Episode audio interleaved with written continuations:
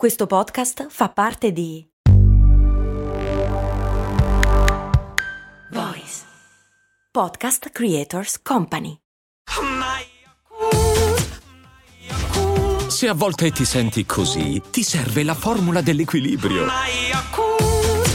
Yakult Balance, 20 miliardi di probiotici LCS più la vitamina D per ossa e muscoli. Sono stato messo in una brutta situazione da Valeria, una patron, che mi scrive Ho una disputa in corso con il mio ragazzo. I raggi del sole disinfettano la biancheria stesa oppure no? E se sì, perché? Se dai ragione a me, cioè che è una bufala, aumento la donazione.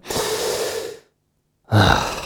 Cose molto, cose molto, cose molto umane.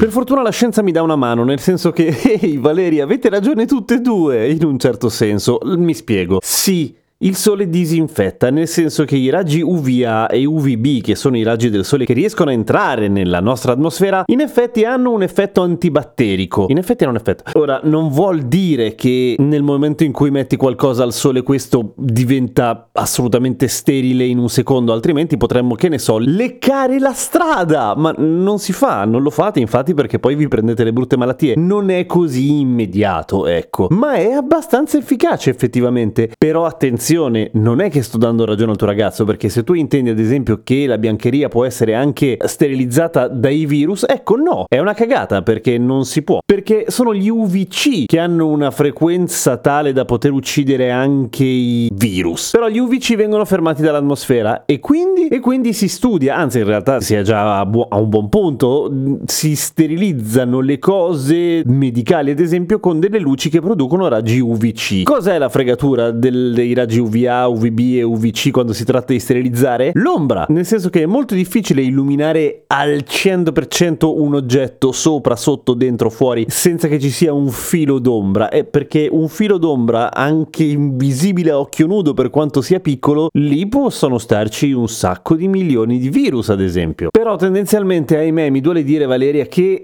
in linea di massima esporre la biancheria o qualunque altra roba al sole non può far male, a meno che tu non tema il fatto che perda il colore, perché sì, i raggi UVA e UVB scoloriscono la roba, ma essendo biancheria, quindi bianca tendenzialmente questo problema non si pone. Però hai un'altra freccia al tuo arco, se vuoi, per contrastare l'opinione fastidiosamente giusta del tuo ragazzo, che è la seguente. Il sole di per sé disinfetta, ma quando non c'è il sole, in una qualunque situazione atmosferica diversa, in realtà che col sole però insomma un po' contrasta l'azione, o addirittura quando piove, ci sono là fuori centinaia di milioni di virus e batteri che volano nell'aria che si attaccano ovunque vogliano e che tu respiri anche quando respiri aria fresca, ma non solo, questa è una bruttissima notizia, ci sono casi studiati, in particolare uno del 2011 riferita a un'epidemia della malattia di Kawasaki, una roba che di solito, vabbè insomma, dicevo un'epidemia che era evidentemente correlata a dei venti molto forti e si è scoperto con grande disagio della specie umana che ci sono batteri e virus che viaggiano per migliaia di chilometri riuscendo ad attraversare mari, per cui, per esempio il coronavirus, potevi anche fermare tutte le frontiere che volevi, ma prima o poi lui arrivava. E questo vede un peggioramento più avanti andiamo, nel senso che con il riscaldamento globale gli eventi atmosferici sono sempre più violenti, sempre più intensi e una maggiore desertificazione in giro per il mondo che a sua volta crea un sacco di polvere, che a sua volta crea un sacco di piccoli paracaduti, anzi in realtà dei piccoli pianetini su cui possono vivere tantissimi virus e tantissimi batteri, anche se un po' meno perché i virus sono molto più piccoli. Qual è il lato peggiore di tutto questo? Che vabbè, finché si tratta di coronavirus è una vera merda, ma quando ci sarà l'apocalisse zombie, quella roba del mi salvo perché sono su un'isola, no, perché magari non ti mordono gli zombie, ma se come in moltissimi film il